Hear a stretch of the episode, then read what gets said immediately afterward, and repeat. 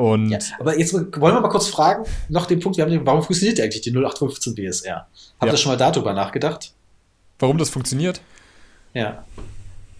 Also an und für sich mache ich ja tatsächlich schon sehr mikrochirurgisch orientiert, das heißt es ist nicht die 0815, aber bei eigentlich jeder WSR, die ich habe, muss ich sagen, dass ich da unten schon immer ein gewisses Gewebe entferne, wo ich mir Mhm. sicher bin, dass das jetzt erstmal eine Schmerzfreiheit bringt.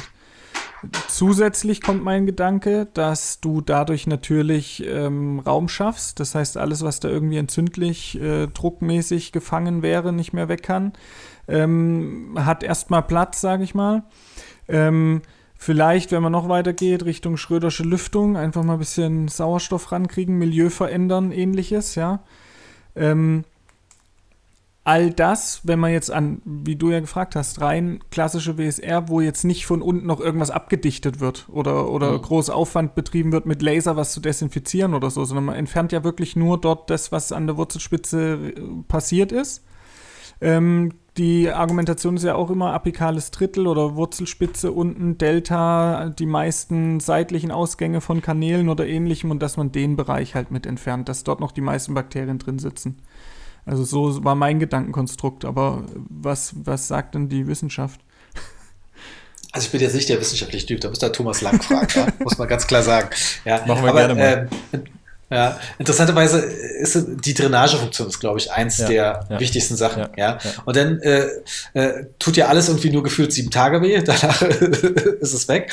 Man zieht, ihr die Fäden nach sieben Tagen, aber dann ist als, als Beispiel, ich weiß das ja nicht, dann ist danach ist alles okay. Ähm, ähm, so stelle ich mir vor. Und dann muss ja erstmal sich dann langsam da irgendwie was regenerieren, aufbauen und es dauert dann äh, vielleicht zwei, drei Jahre. Ja. Mhm. Und dann machen wir nichts vor, gibt es ja diese berühmte Studie von Ray Trope, die hat jetzt nichts direkt mit Wurzelkanal, äh, mit WSR zu tun, Mhm. aber da hat er ja einfach mal geguckt, ja, ähm, war eine rein radiologische Studie, aber so nach dem Motto, hat er Zähne unterteilt in gute Endo, schlechte Endo und gute Restauration und schlechte Restauration. Ja? Und je- jetzt ist natürlich klar, bei einer guten Restauration und gute Endo waren es natürlich im fast 90% Erre- Bereich. Jetzt machen wir mal den Punkt, schlechte Endo, schlechte Restauration. Wie viel Erfolg hatten die? Ah, 75 Prozent. Ja, ich hätte Nee, auch. 22, so, nee, also sch- beides schlecht. Ja, beides schlecht ist schon äh, 22% Erfolg. nur, Okay, ja. okay. Aber das heißt, welch, was heißt Erfolg? Fünf Jahre, zehn Jahre oder wann war was ähm, in dem Fall? wurde da nicht, äh, habe ich nicht im Kopf, muss man sagen. Nee, aber so ist ungefähr. jetzt, also was würde man so als Erfolg sagen als Endo? nee, ich glaube, die haben sich einfach wild en, ihre Endodaten, äh, ihre äh, Röntgendatenbank angeguckt und haben durchgeguckt. Ja? Hm, okay. Einfach haben geguckt, ist es eine, äh, also ohne zeitlichen Zusammenhang, Stifte wurden ausgeschlossen. Ja. Ähm, ist einfach nur, ähm, hat der Zahn eine gute oder schlechte Endo und ist da eine Auffällung oder weiß ich was, ähm, so haben sie es, glaube ich, gemacht. Okay. Mhm. Ja? Und jeder fünfte Zahn, egal wie scheiße du warst, ähm, hat trotzdem funktioniert. Ja, genau. Okay, das ist ja schon mal, Ja. ja. Ja, Und jetzt kommt natürlich der Klassiker. Ja. Was ist jetzt besser? Gute Restauration, schlechte Endo oder sch äh, gute Endo und schlechte Restauration? Ich tippe auf zweites tatsächlich. Also ich weiß nicht, wie die Daten sind, aber mein Gefühl war immer, wenn das ordentliche Endo war, gut desinfiziert und ich dann nur, in Anführungsstrichen, nur eine Füllung drauf hatte, fand ich das erstmal besser, als wenn ich eine, eine keramisch dichte Füllung oder so gemacht Aber nur habe. Noch- bei Restauration haben sie jetzt nicht unbedingt gesagt, Kron Ja. muss drauf sein, muss einfach so äh, dicht erscheinen. Ja. Ähm, das ist ja radiologisch, ja. Muss dicht sein, keine überhängenden Ränder, sowas. Ja, so ja. haben sie das klassifiziert. Nee, natürlich ist natürlich gute Endo, schlechte Restauration ist natürlich schlechter abgeschnitten Natürlich. als schlechte Endo, gute Restauration, weil die Restauration ist das Wichtige. Und deshalb Das Ziel ist kann, the ist deal, es, ja. äh, das Ziel ist. Ja, es, ah, es stimmt vielleicht nicht ganz. ja, ja, ich weiß schon. Äh, aber das ist dann sehr Nischenthema. Ja, ja. Ähm, vielleicht, äh, Dominik Kirikucci hat mich erst die Woche gepostet bei Facebook, dass äh, eher histologisch gar nicht so sehr an Leakage glaubt. Ich habe hab das noch nicht so richtig durchdacht, den Post. Äh, da Okay. du noch mal in den Kern. Äh, ich finde Leakage ja immer noch wichtig von der Idee her. Und ich ändere auch meine Meinung da nicht so schnell. Ähm, Aber bei der Studie ist es natürlich interessant, dass hier eigentlich rauskommt, also Restauration ist das Ein und Alles und du kannst als Endotyp machen, was du willst. Äh, dazu muss man sagen, Amiland ist ja Land der Endologen, die dann eine Kabitfüllung auf ihren Verschluss machen, damit der General Dentist dann sein Adhesive Bilder machen. Teilweise wissen die gar nicht, wie Adhäsion geht. Äh, wenn du Trope fragst, welches Bonding nimmst du so? Ihr seid die General Dentists, ihr müsst das wissen. Ja. Und dementsprechend, ähm, ja, und dementsprechend wenn man als Zahnarzt sauber arbeitet und seine Prothetik macht, funktioniert viel. Und deshalb gibt es ja auch immer viele Sachen, die relativ symptom sind, rare. Und meine Message ist ja immer, wenn da keine Aufhellung ist und jetzt kein Gutachter unbedingt will, dass das revidiert wird, weil eine neue Krone gemacht wird, ey, dann lasse ich es in Ruhe. Mhm. Wenn ich natürlich in Aufhellung gehe, mhm. sehe, dann bin ich da relativ eiskalt und empfehle natürlich immer, das zu behandeln, mhm. weil ich weiß, es kann in fünf Jahren, äh, kann er sein, äh, sein, du hast ja gesagt, da muss man nichts machen, mhm. so nach dem mhm. Motto. Und jetzt tut es aber weh und ich bin plötzlich der Schuldige. Mhm. Nee, nee, nee, ja. das machen wir nicht. Mhm. Ja. Mhm. Sondern ich empfehle, das zu behandeln. Mhm. Manchmal sage ich, ich weiß nicht, wie lange das gut geht, aber meistens geht es am Wochenende oder Freitagnachmittag, wenn ich nicht in der Praxis bin, los. Ja, ist dann, die landen dann immer bei uns. Jetzt äh, kann, ich, kann ich noch ganz kurz mit zwei, zwei Studien auftrumpfen, die ich äh, die ich mir noch rausgesucht habe. Ist jetzt mehr was für ein Abschluss. Ähm, das eine war, was wir noch gar nicht so angesprochen hatten, mikrochirurgische WSR, immer mit MTA-Verschluss. Das äh, hat sich bei mir bei der Recherche so ein bisschen rauskristallisiert, dass das so quasi der springende Punkt ist. Ich weiß nicht, wie ihr das so seht. Boah, ich bin da so hart hin und her gerissen. Mhm. Aber auch, weil natürlich mein Alltag tatsächlich, so blöd es klingt, sehr, sehr, sehr oft wir haben auch andere Sachen da. Wir ich haben hab auch Super Antwort. EBA. Sag. Äh, es spielt keine Rolle. Ja, also ja. mein Alltag ist Ketak Silver und vieles, was ich jetzt nachgelesen hatte, aber natürlich mit der Prägung, ich möchte rausfinden, dass das jetzt kein schlechtes retrogrades Füllmaterial ist, ähm, aber ich hatte tatsächlich ein bisschen gelesen und da war das meist nicht unendlich relevant, wenn man irgendeine Tendenz oder Signifikanz suchen wollte, dann war MTA schon besser, oder? Also ich sag mal so, histologisch ist MTA besser. Mhm. Punkt. Mhm. Ja? Mhm. Kno äh, äh, die Knochenzellen und alle Zellen lieben MTA. Jetzt kann man sich streiten, welches MTA wurde genommen und, weiß ich, und Verfärbung und weiß ich was, blenden wir aus.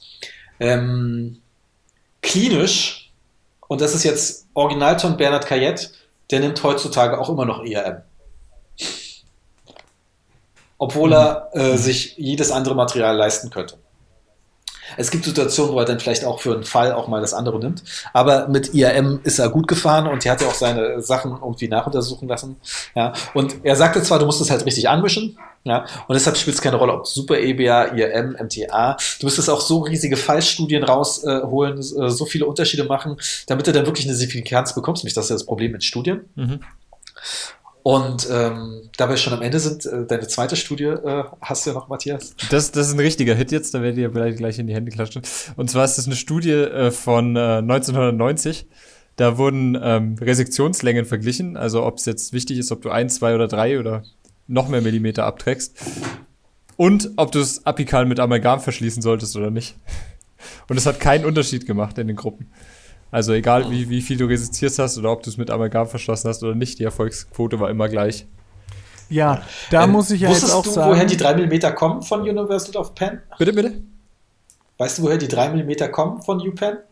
Vielleicht schon mal gehört, aber sag, sag nochmal. Ja. Ähm, ähm, und zwar haben die sich eigentlich angeguckt, die Hess-Bilder, die alten, diese äh, coolen Schnitte, Präparate, mhm. und haben festgestellt, ähm, an den ersten drei Millimetern äh, an der Wurzelspitze sind die meisten Verästelungen, deshalb haben wir das als po äh, Punkt genommen. So, ja? Ja. Im Prinzip kannst du auch sagen, äh, gibt bestimmt Indikationen, wo du sagst, ich reduziere viel weniger und äh, äh, das könnte reichen. Ja, da musst du dich ja nicht unbedingt reinschauen. Und wenn zum Beispiel, es gibt vielleicht auch Situationen, wo ein Zahn schon resortiert war, aber trotzdem nochmal chirurgisch rangehen willst, mhm. weil die erste BSR kacke war, mhm. dann würde ich ja auch nicht so viel resizieren, sondern eher mich auf den retrograden Verschluss. Mhm. Also ich muss ehrlich sagen, meine Re Resektionslänge hat null mit Abmessen zu tun, ist komplett klinisch orientiert. Das heißt, ich ja, gehe da so minimalinvasiv, wie es geht, ran. Und dann habe ich immer, wirklich immer, und es sind meist mehr als drei Millimeter bei den Fällen, die ich äh, da bei mir habe, irgendwas da unten an der Wurzelspitze, meistens da ein Loch, da ist Granulationsgewebe, es ist nicht immer Zystengewebe, aber da ist was, was du wegmachst. Und dann resiziere ich die Wurzel so weit, dass das alles im Gesunden steht. Und zwar eindeutig im Gesunden, sodass ich das alles vollständig wegbekomme. Und das ist manchmal überraschend, wie weit du resizieren müsstest. Und das mhm. hat dann häufig, wenn es wirklich so die auffälligen Zähne sind oder du röntgenologisch schon was siehst, in meinem Alltag sind es häufig mehr als drei Millimeter. Mhm. Mhm. Das ist ganz selten, dass du einen äh, relativ intakten Knochen da außenrum findest und dann dir überlegen musst, okay, wie viel mache ich jetzt mal minimal weg oder so. Also das ist schon immer sehr, sehr einfach so weit, wie es aufgelöst ist. Und dann gehe ich aber halt auch so weit weg, weil sonst hast du immer hinter der Wurzelspitze noch, wenn, wenn da noch ein Hohlraum ist, sage ich mal, wenn du es nicht komplett resizierst, bis dahin, wo wieder Knochen wirklich überall ist, dann hast du immer irgendwelches Granulationsgewebe, Entzündungsgewebe und immer, wenn ich da einen Kompromiss eingegangen bin bisher, ist mir das auf die Füße gefallen und das schon in der kurzen Zeit. Also das waren immer die, die dann Probleme gemacht haben, ich nachresiziert habe. Und da bin ich tendenziell tatsächlich lieber einen Millimeter mehr und dafür habe ich alles richtig clean machen können da unten. Ähm, und dann habe ich auch den Eindruck, dass es gut heilt. Ist jetzt keine Langzeiterfahrung, ist das, was natürlich Kollegen, die es ein bisschen länger machen, mir auch geraten haben, aber ähm, das, das muss ich schon sagen. Also mhm. deshalb, das meinte ich vorhin mit dieses 3 mm weg und dann retrograden Stopp und so von 1, 2 mm, das hört sich in der Theorie immer alles super an.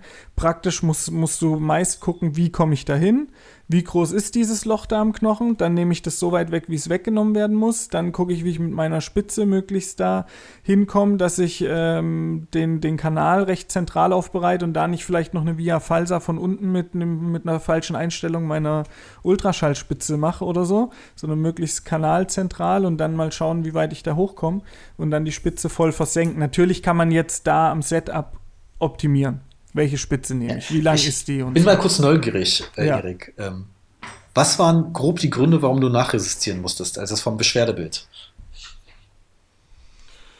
Ah, 50 Prozent oder 30 Prozent würde ich sagen, tatsächlich irgendeine Fistelung oder Beschwerden im Bereich von dem Knochen. Also entweder draufdrücken, Schwellung oder sonst irgendwas. Ganz schwierig zu sagen, was dann der Grund ist.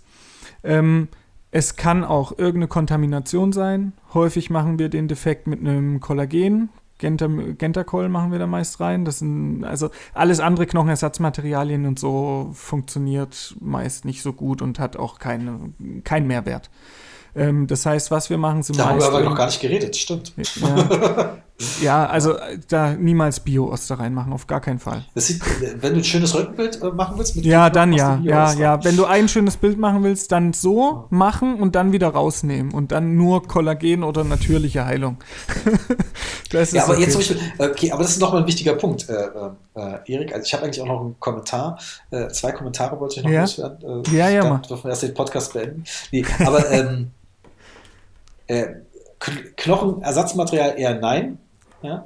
Die Frage ist eigentlich, ähm, und da hast du mehr Erfahrung, äh, irgendwie eine Deckung membranmäßig, das vielleicht noch schwierig. Ich weiß, es ist immer ein, das ist immer ein Stöhnen, aber es ist ein wichtiger Punkt. Äh, Total. Ja Solange dein Periost ja. intakt ist, du eine geile Lappenbildung gestalten konntest, du weißt, wenn du das repositionierst, fällt es nicht ein und dein Kollagen, dafür nehme ich den auch hauptsächlich. Da geht es mir erstmal um Volumenerhalt. Ich erwarte nicht, dass das äh, Kollagenschwämmchen Knochen wird, sondern der soll mir quasi mein Periost da aufblähen und dahin halten, wo es hin soll und das Periost ist die beste Membran, die es gibt ähm, mhm. weiß man ja aus unterschiedlichsten Untersuchungen zu Sinuslift und Augmentationen, vertikal und ähnliches äh, in der Implantologie. Solange das Periost intakt ist, hast du nicht zwangsläufig die Notwendigkeit einer Membran. Solange du einen guten Defekt hast, mehrwandigen Defekt. Und bei so einer ähm, Kavität, wie wir es jetzt von einer Wurzelspitzenresektion machen, hast du ja eigentlich einen perfekt knöchernbegrenzten äh, Defekt. Also in der Regel, wenn du nicht in der Kieferhöhle landest, und, äh, aber in der Regel hast du ein kleines Loch und das hat nur eine Wand, die letztendlich äh, kein Knochen ist und da machst du eine straffe, ähm, äh, gutes Periost drüber und den Hohlraum nur, damit es aufgefüllt ist mit Kollagen voll und dann wird das Knochen 100%. Also da muss man nicht viel nachhelfen. Da brauchst du keine Membran. Ich nehme eine Membran, wenn ich, und das passiert mir meist bei Palatinalen, die Kieferhöhle großflächig eröffne. Wenn ich dann die Membran intakt habe, nehme ich es. Wenn nicht, mache ich auch da keine Membran in dem Sinne. Oder tatsächlich eher im anterioren Bereich, frontalen Bereich, habe ich manchmal das Gefühl bei diesen, aber das sind dann eher immer diese großen Zysten. Also wenn du diese unbemerkten 10 Jahre radikulären Zysten vom Zweier ist das meist, manchmal auch Einser, irgendwie von Zahntrauma früher nichts gemerkt und dann hier wirklich riesen Löcher wegmachst. Warte, ich hack bloß an. Oder palatinal eine kleine Invigation, die nie entdeckt wurde und dadurch ist die Endo entstanden. Ja. Mach weiter. Gibt es auch, genau. Also bei denen nehme ich dann doch mal die Membran, wenn der Defekt quasi größer wird und ich wirklich auch dort, weil es sonst blöd aussieht und für alles, was nachfolgen kommt, schlecht wäre und ich es schlecht augmentieren kann, wenn ich es dann brauche. Dann nehmen wir Membran. Sonst ja, eigentlich. Was mit den Unterkieferdurchschüssen, wenn da wirklich die Aufhellung so groß Durchschuss, ist? Durchschuss ist jetzt der nächste Punkt. Durchschuss musst du schon immer noch mal ein bisschen gucken. Ähm, wenn es geht, versuche ich dann eine Membran zu nehmen, weil diese Durchschüsse, diese tunnelierenden Defekte, auch im Unterkiefer finde ich, bisher hat es bei mir immer ganz gut geklappt, aber eher dann auch wieder Oberkiefer, tunnelierender Defekt, richtiger Kack. Also klar, das kann ja abheilen und klinisch beschwerdefrei sein, ja? Also wenn das gewebig oder narbig durchwächst. Das muss ja nicht sein, was dann äh, nicht heilt oder Probleme macht. Aber Knochen wird es dann manchmal nicht. Also tunnelierende Defekte sind nochmal ganz anders natürlich zu behandeln. Aber so oft treten die auch nicht auf. Also, zum ja, zum ja. Glück. Ja, die ja. Natur, die hilft uns immer mal. so, die, mein einer Kommentar, den ja. ich habe, ähm, wir dürfen mal, weil du meintest, du bist im Gesunden. Ja. Ja. ja. Ja. ja, makroskopisch, klinisch, ja. Ja, genau. Nee, es ist ja, das, wir sind ja gerne Zahnärzte. Zahnärzte bohren und kratzen raus. Ja? Jo. Und das funktioniert auch gut. Ja? Aber ich muss immer mal den Gedanken einstürzen, ist denn Granulationsgewebe wirklich schlecht? Hm. Ja? Muss man mal wirklich drüber nachdenken. Ja. ja. ja. Denn äh, eigentlich, was bildet sich nachdem äh, äh, oder äh, was bildet sich danach, wenn du draußen bist? Gratulationsgewebe und dann heilt das alles. Ja, aber natürlich, äh, ich würde da nicht widersprechen, wenn äh, aus vielen Gründen muss man es muss man es entfernen. Sicht, Blutung, machen uns nichts vor. Ja. Und ein zweiter, letzter Gedanke ist, was eigentlich sehr spannend ist, da habe ich noch nie drüber nachgedacht, aber letztens beim Webinar hat ähm, Andreas Filippi äh, das als Frage gehabt. Ihr kennt ja externe Resorption. Mhm. Ja. Und die gehen, und das Einzige, was den Zahn von der externen Resorption eigentlich schützt, ist äh, die Wurzelhaut, also quasi mhm. die ganzen Wurzelzellen, die da drauf sind. Ja. Warum werden eigentlich WSR-Zähne nicht resorbiert?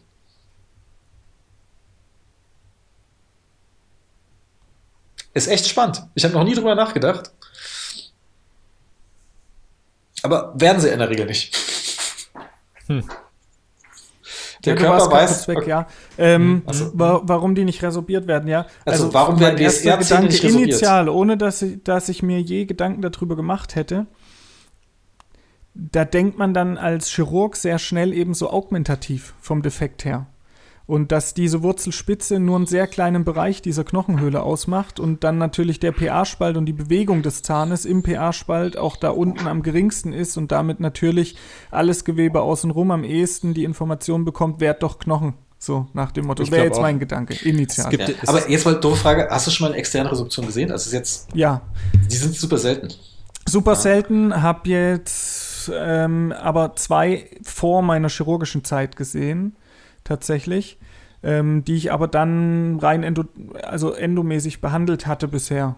Ähm, das heißt, dann das mit so Injekt Injektionstechnik, Feuerledermix-Einlage und so und das ging erstmal gut. Jetzt schauen wir mal. Das Spannende ist ja, dass der Eintrittspunkt sehr klein ist. Hm. Ja, und äh, äh, denn das äh, trotzdem das die so unterminierend ist, ja. Mhm. ja. komplett wild gehen. Mhm. Das finde ich ja sehr spannend. Und dann haben wir so einen großen Defekt wie den WSR und da passiert gar nichts. Mhm. Um, mhm. Mhm. ja, das stimmt schon. Das ist eine äh, gute Frage. Und ich glaube, dass man ja. auf dieser Ebene, also was dann Wachstumsfaktoren und so großer Begriff Tissue Engineering, ich glaube, da sind wir natürlich noch nicht besonders weit vom Verständnis her und auch von dem, wie wir es manipulieren. Und deshalb ist da manchmal natürlich äh, zu sagen, ja, das mache ich so und das funktioniert.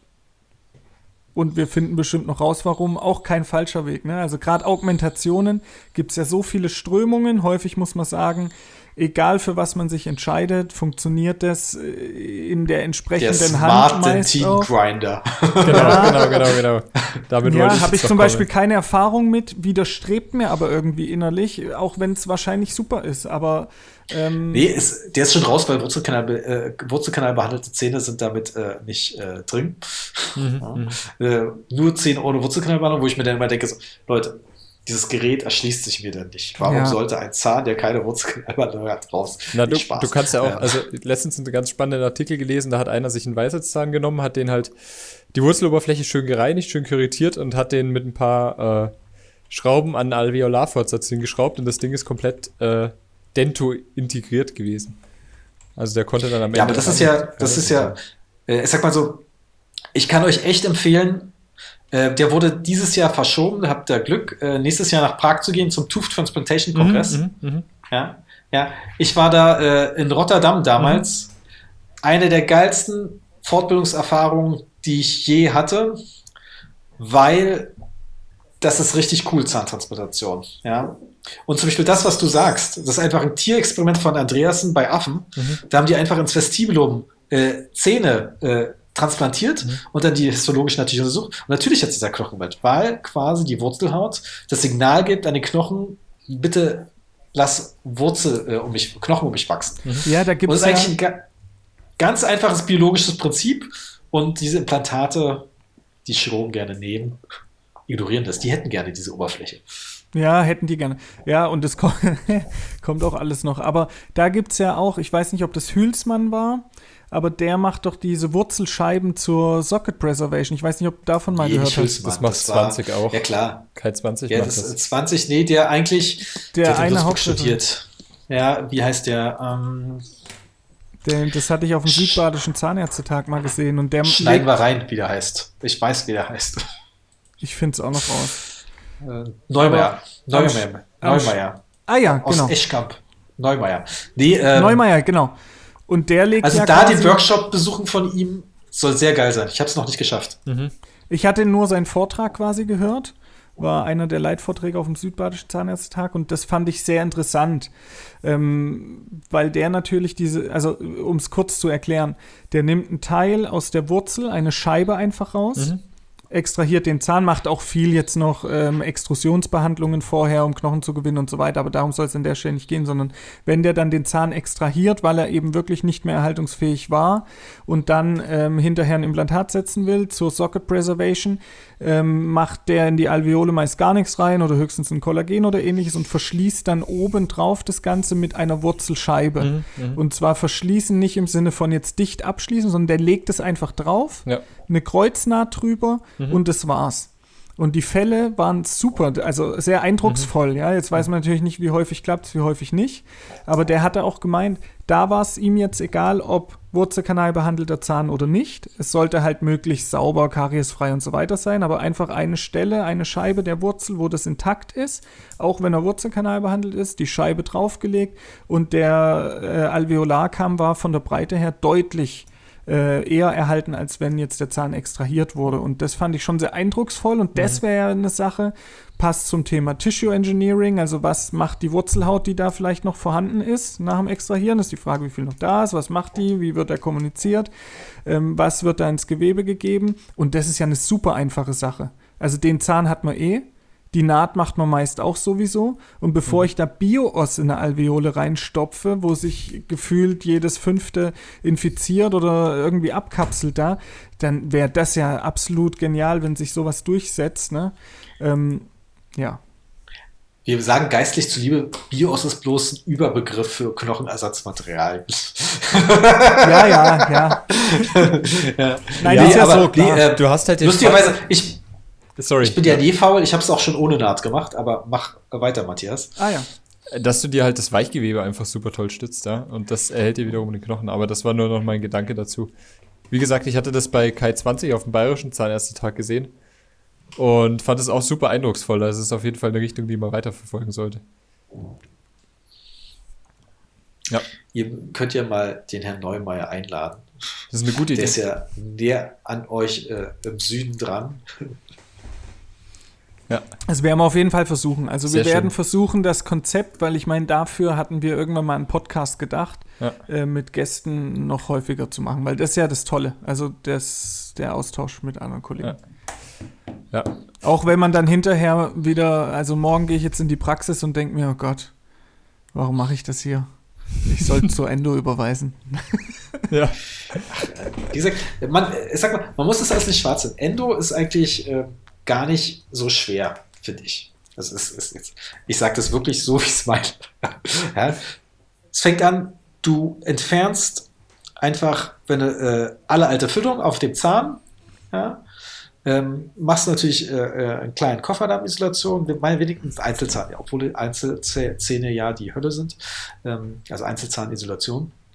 Ja, und äh, du benutzt eine Lenkmessung, eine elektrische, und dann bereitest du einfach auf, ähm, äh, nach dem standardisierten Protokoll, meinetwegen auf eine 40er äh, ISO auf, ja, äh, nicht groß tapern, 04 reicht. Mhm. Und fertig. Und du füllst es. Wie das füllst, ist eigentlich egal. Du äh, spülst äh, mit Hypo. Äh, du musst jetzt auch nicht so ein großes Bohai machen. Nimmst vielleicht irgendwas zum äh, äh Aktivieren, Eddy, aber du, eigentlich gibt es jetzt keine wirkliche Evidenz, ob jetzt ein, was mit Eddy Ultraschall wirklich äh, so viel besser ist. Also einfach eine ganz normale Spritze, aber dass du probierst, auf Länge grob zu kommen. Und dann ver verstießt es, adhesiv lässt es nicht groß offen zwischendurch. Und that's it. Dann werden die meisten funktionieren. Mhm. Und ähm, wenn du irgendein krasses Problem hast, das du nicht überwinden kannst, rufen wir dich an. Dann musst du vielleicht sagen, also ich will jetzt, will jetzt nicht sagen, überweise, mhm. dann musst du halt überlegen, mhm. wie du das löst, mit deinen Mitteln. Ja, musst du ja nicht äh, wegschicken, mhm. ähm, sondern einfach sagen, okay, dann müssen wir vielleicht ähm, sagen, okay, wir wissen nicht, wie das gut, wie gut funktioniert. Äh, schauen wir mal, ja, und muss jetzt nicht gleich groß ZE darauf planen, weiß ich was alles. Ja, aber das ist relativ gut, solide.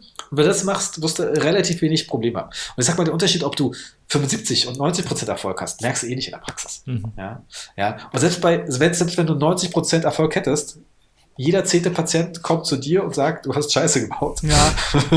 ja, ja. Und äh, du musst also so oder so damit leben. Und ich sag mal, am ehrlichsten ist, wenn du äh, jedem Patient von Anfang an sagst, alles, was wir machen, wird ein Misserfolg.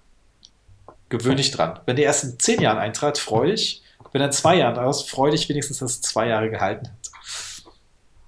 Die Rechnung kommt aber sicher. Ja, genau. Das ist aber ja, das, das ist gar ja, das ist immer so die Sache. Also, ja, ja finde ich, finde ich ganz interessant. Und ich glaube, da muss man tatsächlich, und das werden, glaube ich, die jungen Zahnärzte auch noch mal mehr machen, ähm, über den Tellerrand schauen und seine Grenzen kennen. Ich glaube, das war früher einfach nicht so. Mhm. Die, die ganze Aber meistens habe ich aus so den Fehlern gelernt.